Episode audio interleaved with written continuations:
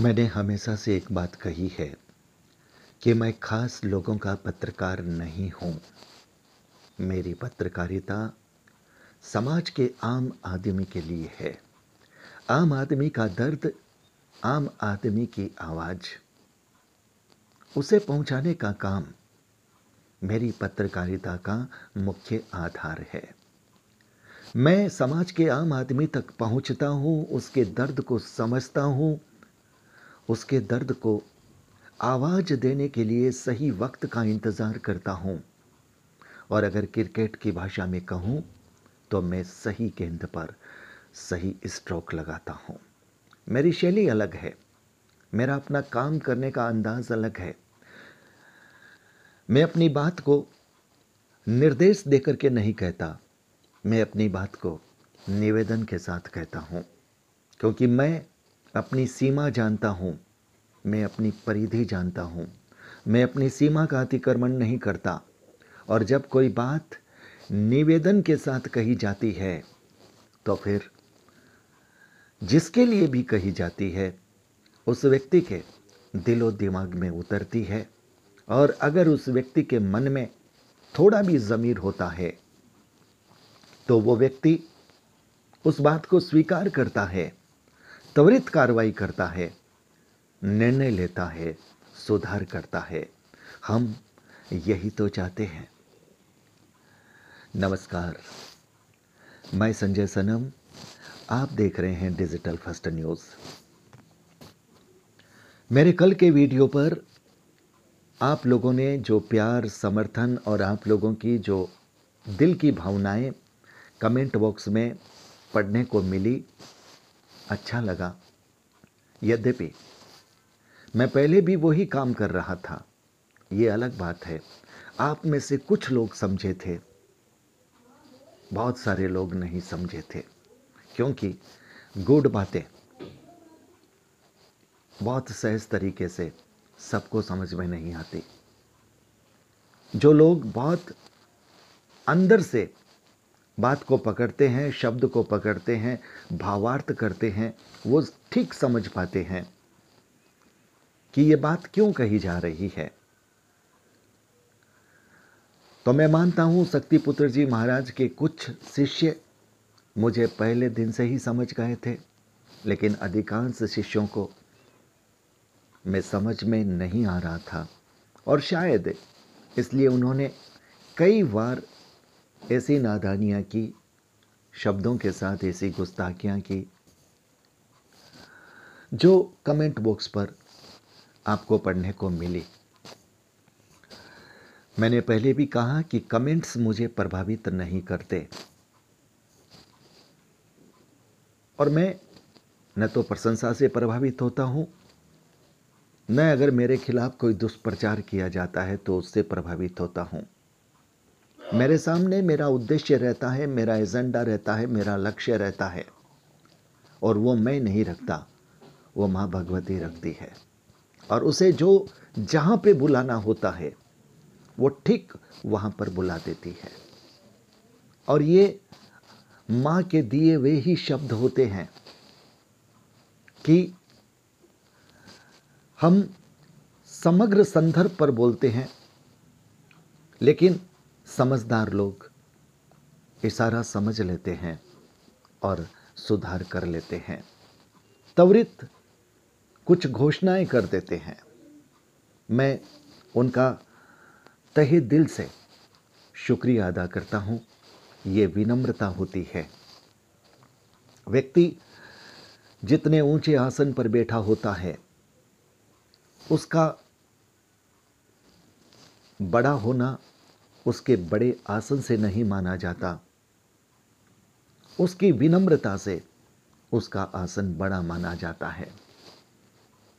जो लोग भावों को समझते हैं, स्वीकार करते हैं, सुधार करते हैं, वे लोग निश्चित रूप से बड़े आसन पर बैठने के अधिकारी होते हैं।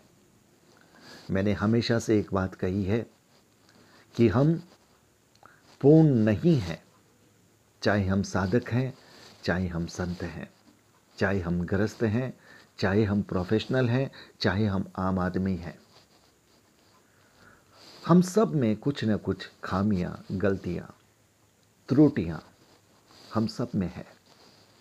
और अगर हमारी गलती कोई निवेदन के साथ समझा रहा है तो फिर उस गलती का मूल्यांकन होना चाहिए, उसमें सुधार होना चाहिए।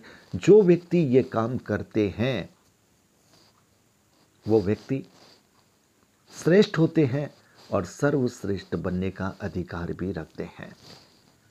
मुझे याद है, आज से तकरीबन तीन साल पहले भी ऐसा ही प्रसंग हुआ था।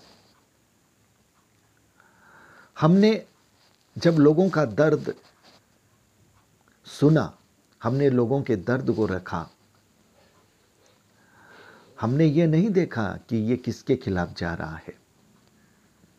उस वक्त भी पंडोकर सरकार के कई भक्त हमसे नाराज़ हुए थे, लेकिन मैं बड़े गर्व के साथ कहता हूँ कि पंडोकर सरकार के श्री गुरु शरण जी महाराज जी ने हमें कभी ये नहीं कहा कि आप हमारे दरबार के वीडियो इस रूप में क्यों रखते हैं, जबकि हम आपसे सीधी बात करके आपके सवालों के जवाब दे रहे हैं। उन्होंने उस वक्त भी मुझसे यही कहा था कि आप एक पत्रकार हैं, लोगों के दर्द आपके पास आते हैं, आएँगे, आप उनको सार्वजनिक पटल पर रखिए। मेरे दरबार के जितने भी भक्त हैं उनके दर्द उनकी शिकायत आप लीजिए सार्वजनिक पटल पर रखिए लेकिन एक निवेदन है उनका फ़ोन नंबर भी उस वीडियो में दीजिए ताकि मैं उनसे संपर्क कर सकूँ, उनकी समस्या को जान सकूँ, उनका समाधान कर सकूँ। यह विनम्रता थी और सिर्फ़ विनम्रता नहीं थी उन्होंने काम किया था उन्होंने काम किया था, इसीलिए मुझे विश्वास था कि इस बार भी अगर भक्तों के मन में शिकायत है, पीड़ा है, तकलीफ़ है, दर्द है, उसको अगर कहा जाएगा तो वो निश्चित रूप से त्वरित संज्ञान में लेंगे, त्वरित सुधार करेंगे, अपने भक्तों की समस्याओं को दूर करेंगे उन्हें समझने का प्रयास करेंगे। अगर कहीं उनकी चूक हुई है तो चूक बताई जाएगी। अगर कहीं अपनी चूक हुई है तो उस चूक को स्वीकार किया जाएगा। दोस्तों, हमारा मकसद किसी पर लांछन या किसी पर आक्षेप लगाना नहीं है। और लांछन लगाने से, आक्षेप लगाने से जो पीड़ित लोग हैं उनकी समस्याओं का समाधान नहीं होता। अगर आपका निवेदन वहाँ तक पहुँच सकता है और पीड़ित लोगों की आवाज़ से सम्मान वहाँ पर जा सकती है, उनसे सह सम्मान बात हो सकती है, उनके जख्मों को मरहम लग सकता है तो मैं हमेशा निवेदन के स्वरों में बात करता हूँ। हाँ जब निवेदन को स्वरों को कोई अनसुना करता है, उस आवाज़ पर कोई ध्यान नहीं देता, तब मेरी आवाज़ धीरे धीरे बदलती है। तब मेरा अंदाज धीरे धीरे बदलता है। पत्रकारिता में जिम्मेदारियों के जो स्तंभ हैं, उसमें पत्रकार अपनी सूचनाएँ पहुंचाता है, बात को पहुंचाता है। पत्रकार की ज़िम्मेदारी सिर्फ़ एक धमाकेदार हेडिंग की नहीं है। धमाकेदार हेडिंग से आपका वीडियो चल सकता है। आपके सब्सक्राइबर बन सकते हैं। आपके व्यूज़ बढ़ सकते हैं। लेकिन मेरा लक्ष्य, अगर बात बहुत गंभीर है तो धमाकेदार हेडिंग की ज़रूरत नहीं। लोगों का दर्द कैसे दूर हो, इस बात का ख्याल रखने की ज़रूरत है। कई बार मुझे लोगों ने कहा है कि आप व्यूज़ बढ़ाने के लिए ऐसा करते हैं, आप सब्सक्राइबर बढ़ाने के लिए ऐसा करते हैं। मैं उनके कमेंट्स पढ़ता था। मन मन मुझे हँसी आती थी कि ये लोग समझ नहीं पा रहे हैं। यूट्यूब में एक यूट्यूबर की हैसियत से यह तो सच है कि हर यूट्यूबर यह चाहता है उसके सब्सक्राइबर बढ़ें, उसके वीडियो पर व्यूज़ आए। लेकिन मैं सब्सक्राइबर और व्यूज़ बढ़ाने के लिए अपने दायित्व को अनदेखा नहीं करता। अगर मेरा दायित्व गंभीर है, संजीदगी वाला हेडिंग का है उसमें व्यूज़ कम आएँगे। सब्सक्राइबर नहीं आएँगे। कोई दिक्कत नहीं। मेरा पहला काम ज़िम्मेदारी निभानी है। मेरा पहला काम, पीड़ित लोगों का दर्द दूर कैसे हो, उस बात को रखना है। भले ही सब्सक्राइबर न आए व्यूज़ कम आए, लेकिन जितने भी व्यूज़ आएँगे, वो व्यूज़ आपस में लोगों की बातचीत होते होते हज़ारों लाखों तक पहुँच जाएँगे। बेशक मेरे YouTube के वीडियो में व्यूज़ नहीं दिखेंगे, लेकिन बात उन सब तक चली जाएगी जिन तक जानी है। मेरा मकसद लोगों का काम होना पहले ज़रूरी है। दायित्व है वो। अगर वो काम हो गया, भले ही व्यूज़ ना आए, भले ही सब्सक्राइबर ना आए, लेकिन लोगों के दिलों से दुआएँ आएँगी। दोस्तों, कुछ लोग दौलत कमाने की प्राथमिकता रखते हैं। मेरी प्राथमिकता दुआएँ कमाने की है। मैं जानता हूँ, जीवन में दौलत ज़रूरी है, लेकिन दौलत के साथ साथ दुआओं का बैलेंस भी उतना ही बड़ा होना चाहिए। इसलिए दौलत कमाने के क्षेत्र बहुत मिलते हैं पत्रकारिता में। मैंने पहले भी कहा है, बोलने से ज़्यादा चुप रहने की इनकम हो जाती है। मैं अक्सर ये कहता हूँ, अगर मुझे अपने शब्दों को बेचना आ गया होता, मुझे अपने ज़मीर को गिरवी रखना आ गया होता तो इस शहर के अमीरों में मेरा भी नाम हो गया होता। कुछ लोग जो पहले समझ गए, उनका दिल से शुक्रिया। कुछ लोग जो कल के वीडियो से समझे हैं, उनका भी शुक्रिया। और अभी भी कुछ लोग ऐसे हैं जो नहीं समझे। आने वाले दिनों में समझ जाएँगे। मैंने अपने पहले वीडियो में भी कहा है, आत्मीय रिश्ते निभाता हूँ, लेकिन एक सीमा तक निभाता हूँ। बात करता हूँ, चेताता हूँ, बताता हूँ। सुधार होता है तो मैं दुष्प्रचार नहीं करता। सुधार नहीं होता है तो फिर मैं नाम खोल करके भी बोल देता हूँ। मेरी पत्रकारिता की ज़िम्मेदारी आत्मीय रिश्तों से बड़ी है। उसे निभाता हूँ। लेकिन अगर कोई व्यक्ति आपकी बात को सुन रहा है, समझ रहा है, स्वीकार कर रहा है तो मैं उसका सम्मान करता हूँ। और मैं ये कामना करता हूँ कि सुधार दर सुधार इतना हो जाए कि आने वाले दिनों में कोई एक व्यक्ति ऐसा न कहे कि हमारी समस्या यहाँ पर रह गई है। मैं इतना सुधार चाहता हूँ, सभी दरबारों का, सभी धामों का, सभी आश्रमों का, सभी उन लोगों का, उस क्षेत्र का, जहाँ सार्वजनिक मंच पर लोग उनकी बातों को सुनते हैं, अपनी पीड़ा दूर करने के लिए आते हैं, उन पर यकीन रखते हैं, विश्वास रखते हैं, उम्मीद रखते हैं। सिर्फ़ एक गुजारिश मेरी रहती है कि जो जितनी आपसे उम्मीद रखता है, आपकी ज़िम्मेदारी उस पर उतनी ही बड़ी हो जाती है। उम्मीदों को टूटने मत दीजिए। भरोसा टूटना नहीं चाहिए। जो आप काम नहीं कर सकते, जो आपसे नहीं हो सकता, उसके लिए झूठा आश्वासन मत दीजिए। पहले से कह दीजिए कि ये काम मेरे वश का नहीं है।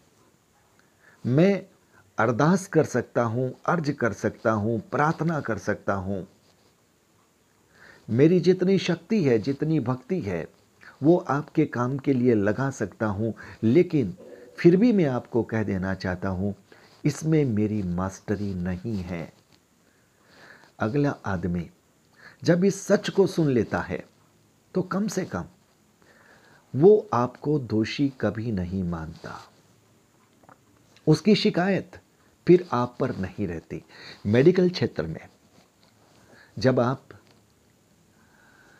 किसी डॉक्टर के पास जाते हैं और वो डॉक्टर आपके उस रोग से संबंधित नहीं होता अच्छा डॉक्टर तुरंत आपको रेफर करता है उस क्षेत्र के किसी डॉक्टर के पास जहाँ आपके मर्ज का इलाज हो सकता है। मैंने दरबारों के क्षेत्र में, मेरा जितना अनुभव रहा है, उसमें मैंने एक बात देखी है। आज तक मैंने किसी साधक को, किसी भी व्यक्ति को रेफर करते नहीं देखा। यह कहते नहीं देखा कि यहाँ से मेरा काम आपके लिए नहीं हो सकता, मैं आपका काम यहाँ नहीं कर सकता। आप उस क्षेत्र में उनके पास चले जाइए। आज तक मैंने नहीं सुना। और मुझे लगता है कि यह हर बीमारी को समाधान करने की, हर समस्या को समाधान करने की, ये जो तमाम लोग दावा करते हैं। मुझे लगता है उनसे चूक यही होती है। मैं इस बात को मानता हूँ। हर व्यक्ति हर क्षेत्र में स्पेशलिस्ट नहीं हो सकता। इस क्षेत्र में भी आपकी स्पेशलिटी कुछ अलग अलग क्षेत्रों में होती है। और जहाँ आपको पता चल जाए, ये क्षेत्र मेरा नहीं है, इसमें मेरा साथी फला आदमी वो इसमें अच्छा काम कर सकता है। आप उसको अगर वहाँ रेफर कर दें तो उसके दो लाभ होंगे। एक तो उस व्यक्ति का इलाज सही होगा। वो चाहे ऊपरी बाधा का हो, तंत्र का हो, मंत्र का हो, किसी भी तरह की सूक्ष्म शक्तियों का हो। और दूसरा, आप लोगों के बीच में आपस का सामंजस्य रहेगा। आप लोगों के बीच में तू तू में में ये तकरार नहीं होगी। सनातन संस्कृति पर आप लोगों की तकरार से नुकसान नहीं होगा।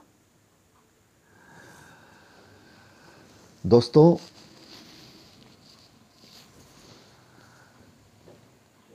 अच्छी बात का स्वागत, और अगर कोई बात ऐसी है जिस पर संशय है तो वो संशय भी जाना चाहिए। उस संशय का निराकरण भी होना चाहिए और ये बात आज मैं उन सभी संबद्ध पक्षों तक, जो सूक्ष्म शक्तियों से संबंधित काम करते हैं, उन सबके लिए यही बात है कि आप एक दूसरे के लिए रेफर क्यों नहीं करते? क्या आप सभी तरह की जटिलताओं को, विषमताओं के स्पेशलिस्ट हैं। क्या आपका इन सभी क्षेत्र में कमांड है? एक बात मैं और निवेदन करूँगा। कर्म कांड का जो क्षेत्र है, उसके भी स्पेशलिस्ट तक आप उस व्यक्ति को भेजिए। अगर आप अपने दरबार में, अपने आश्रम में ही उसका उपचार कराते हैं तो उस व्यक्ति को यह विश्वास होना चाहिए कि जो उपचार कराया जा रहा है, उससे संकल्प किया जा रहा है और उसकी उपस्थिति में हो रहा है। उसकी उपस्थिति में उपचार करवाइए और वो व्यक्ति जिससे भी उसका कोई भी कर्म कांड की प्रक्रिया आप करवा रहे हैं, सनातन संस्कृति के तहत, उसमें वो व्यक्ति स्पेशलिस्ट होना चाहिए। चाहे मंत्र जाप हो, चाहे हवन हो कुछ भी प्रक्रिया हो, अगर ये सब बातें कर ली जाती है तो फिर इस बात की संभावना बन जाती है कि जो लोग जाएँगे, उनका पीड़ाओं का, उनके दर्द का, उनकी समस्याओं का समाधान होने की संभावना फिर बहुत अधिक बढ़ जाएगी।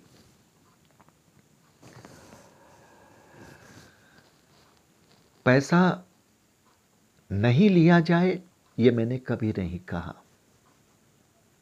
मैंने हमेशा एक बात कही है, जब भी आप कोई बड़ा उपक्रम चलाते हैं, व्यवस्थाएँ बड़ी होती है, व्यवस्थाएँ अच्छी होनी चाहिए। व्यक्ति आपके पास आया है, उसे इधर उधर भटकना नहीं पड़े। किस काउंटर पर कहाँ क्या मिलना है, कहाँ क्या होना है, उसका नंबर कब आना है, और आपके कार्यालय के माध्यम से उस व्यक्ति को घर बैठे जानकारी मिलनी चाहिए। आपकी पूजा, आपका, आपकी समस्या का समाधान इस दिन होना है। आप कृपया इस दिन पधार जाएँ। कोई व्यक्ति वहाँ पाँच दिन, सात दिन, दस दिन किसी भी आश्रम में, दरबार में, धाम में मजबूरी से नहीं रहना चाहिए। वो अगर अपनी इच्छा से है कि उसे ऐसा लग रहा है, यहाँ पर सुकून है, शांति है, भगवान के मंदिर के दर्शन है, पूजा है, आराधना है। उसे अगर अच्छा लग रहा है, वो अपनी इच्छा से रह रहा है तो कोई बात नहीं, लेकिन नंबर नहीं आ रहा। कब आएगा, पता नहीं, आज आ जाए। इस बाध्यता में, इस मजबूरी में कोई व्यक्ति पाँच दिन, सात दिन, दस दिन किसी भी आश्रम में, धाम में, दरबार में नहीं रहे। इस बात की भी व्यवस्था आपकी प्रक्रिया के तहत होनी चाहिए। उसका नंबर कब आएगा?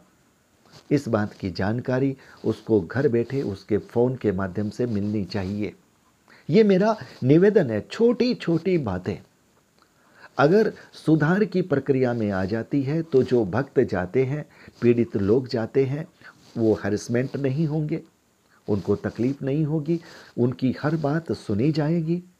उनकी हर जिज्ञासा का समाधान होगा। और जब उनकी जिज्ञासा का समाधान होगा तो दुखी व्यक्ति फिर दुखी नहीं होगा। हमें इस बात का हमेशा ध्यान रखना चाहिए कि हमारे पास दुखी व्यक्ति आता है। दुखी व्यक्ति को बिना देखे ही आपके आदमी उसका दुख कम कर दे।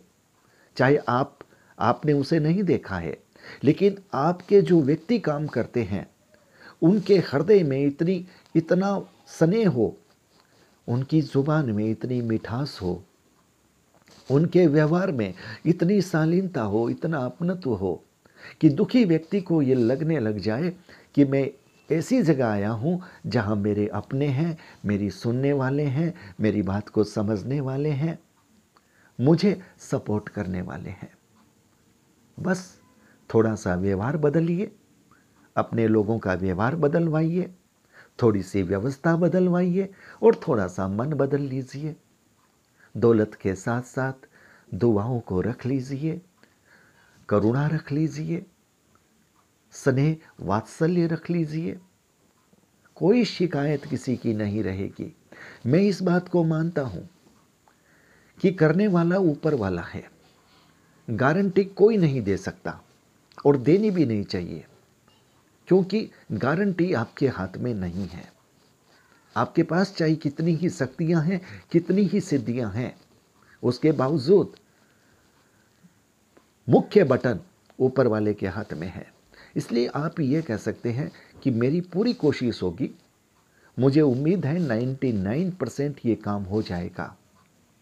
एक परसेंट ईश्वर के हाथों में छोड़िए, लेकिन उसकी प्रक्रिया ईमानदारी से हो उसके साथ व्यवहार शालीनता के साथ हो, अपनत्व के साथ हो, उसके बाद भी अगर काम नहीं हुआ तो मुझे पूरा यकीन है, वो व्यक्ति आपसे शिकायत नहीं करेगा। आपकी शिकायत नहीं करेगा क्योंकि उसने आपका व्यवहार देखा है, क्योंकि उसने आपकी वो प्रक्रियाएँ देखी है जिसमें उसने भागीदारी की है।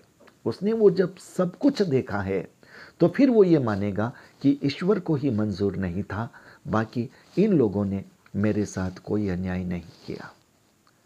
मैं पुनः कहता हूँ, थोड़ा सा बदलाव शिकायतों का समाधान बन जाएगा।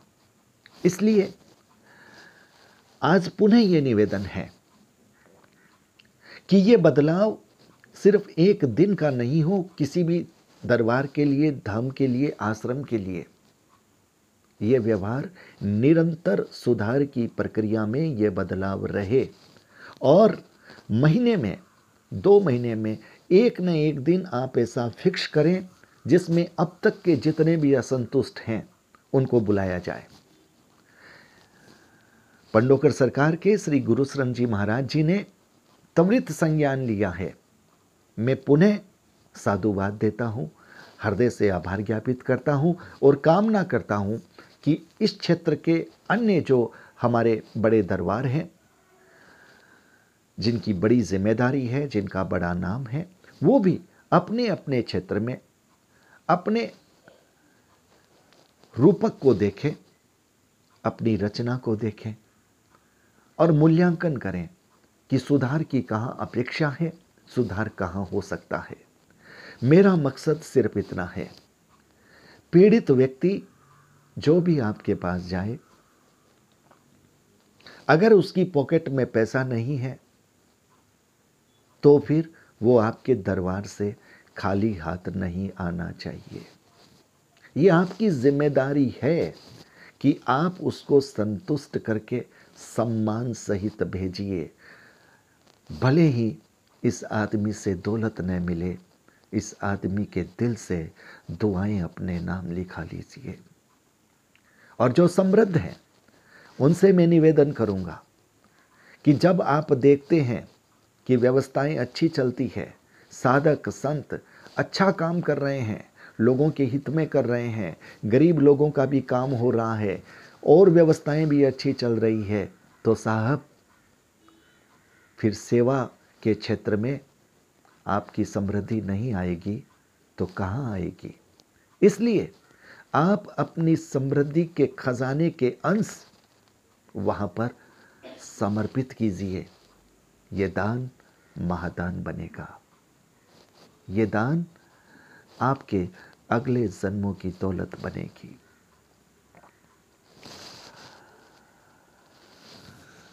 दोस्तों, बात किसी एक के लिए नहीं, बात समग्र के लिए है। छोटे मोटे दरबार भी ऐसे बहुत चल रहे हैं। उनका पता नहीं चलता। कुछ लोग अच्छा काम भी कर रहे होंगे, लेकिन कुछ लोग, बल्कि अधिकांश लोग, वहाँ पर भी लोगों की पीड़ाओं का शोषण हो रहा है और कई बार बहुत गलत हो रहा है। ऐसा गलत होता है जिसको मैं आपको इस वीडियो में बता नहीं सकता। मैं कहता हूँ, माताओं को, बहनों को, आप जब भी ऐसे क्षेत्र में जाएँ, अपने परिवार को बोल करके जाएँ, छिप करके न जाएँ। छिप करके जाने से आपके साथ अगर शोषण हो गया, आप अपनी पीड़ा को कहीं बताने लायक नहीं रहते। और जो शोषण करने वाला होता है, वो निरंतर आपका शोषण करता रहता है। अगर ऐसा हो भी गया तो भी अपने घर के परिवार के सामने अपनी गलती को स्वीकार कर लीजिए और शोषण करने वाले उस व्यक्ति से बच जाइए। तुरंत कानूनी कार्रवाई कीजिए। तो सबसे बड़ी बात, अपने परिवार से छुप करके न जाइए, अपने पति को अगर आप अपने ससुराल पक्ष को नहीं कह सकती तो अपने पीहर पक्ष को ज़रूर कहिए। अगर अपने पीहर पक्ष को नहीं कह सकते तो अपने ससुराल पक्ष को ज़रूर कहिए। अगर आप इन दोनों को किसी वजह से नहीं कह सकते तो अपने कुछ खास लोगों को ज़रूर कहिए, ताकि उन्हें पता रहे और वक्त पड़ने पर वो आपके साथ काम आ सके। अगर आपके साथ अन्याय हो गया है तो इस डर से चुप मत रहिए कि परिवार के लोग मुझे क्या कहेंगे। परिवार के लोग जो भी कहेंगे, वो सुना जाएगा, समझा जाएगा। लेकिन यहाँ पर आपका बोलना ज़रूरी है। और आजकल सोशल मीडिया के मंच हैं। बिना नाम बताए भी आप बेनकाब कर सकते हैं। सोशल मीडिया के प्लेटफॉर्म पर आप अपनी आवाज़ दे सकते हैं, आपकी पहचान छुपाई जा सकती है। लेकिन जब आपकी बात सार्वजनिक पटल पर चली जाती है, तब फिर ऐसे लोग फिर गलत काम नहीं करते, उनको डर हो जाता है। इसलिए सुधार की प्रक्रिया का हिस्सा बनिए। चुप रह करके अपना शोषण मत करवाइए। दोस्तों, बहुत सारी बातें हैं, बहुत सारे तथ्य हैं। वीडियो बहुत लंबा हो गया होगा। आने वाले दिनों में जैसे जैसे मन से आवाज़ आएगी। आप तक वो आवाज़ जाती रहेगी। मैं अपने सभी भाइयों का, चाहे इधर के हैं, चाहे उधर के हैं, मैं सबका अभिवादन करता हूँ। मैंने पहले भी कहा है कि आप सब हमारे हैं। और मैं इसी विश्वास, इसी नीति पर चलता हूँ। सनातन संस्कृति हमारी है और उससे भी ऊपर पूरी मानवीयता इंसानियत का तकाजा यही कहता है, हमारे विचार भेद हो जाए। कोई दिक्कत नहीं, हमारा मन का भेद नहीं होना चाहिए। हमें अपनी बात को बड़ी शालीनता से एक दूसरे के सामने रखना चाहिए। कल मेरे पास कुछ फ़ोन कॉल्स आए श्री शक्तिपुत्र जी महाराज जी के शिष्यों के, जो अपनी बात को कहना चाहते थे। मैं उनकी बात को ले नहीं सका, मेरी ये भी बाध्यता है। मुझे गुजरात जाना है, उसकी कुछ अपनी पूर्व नियोजित तैयारियाँ होती हैं। आने के बाद अगर ऐसा समय का अवकाश हुआ तो मैं निश्चित रूप से आपकी बात को लूँगा। लेकिन मैं ये निवेदन कर रहा हूँ, मैं पुनः ये कह रहा हूँ, संवाद का माध्यम अपनाइए, एक दूसरे पर आरोप प्रत्यारोप बंद कीजिए। मैं किसी का भी नाम नहीं लूँगा, मैं दोनों पक्षों से फिर अपील करूँगा। जो पक्ष शांति करेगा, वो पक्ष हमारे लिए श्रेष्ठ होगा। बहुत बहुत आभार। नमस्कार।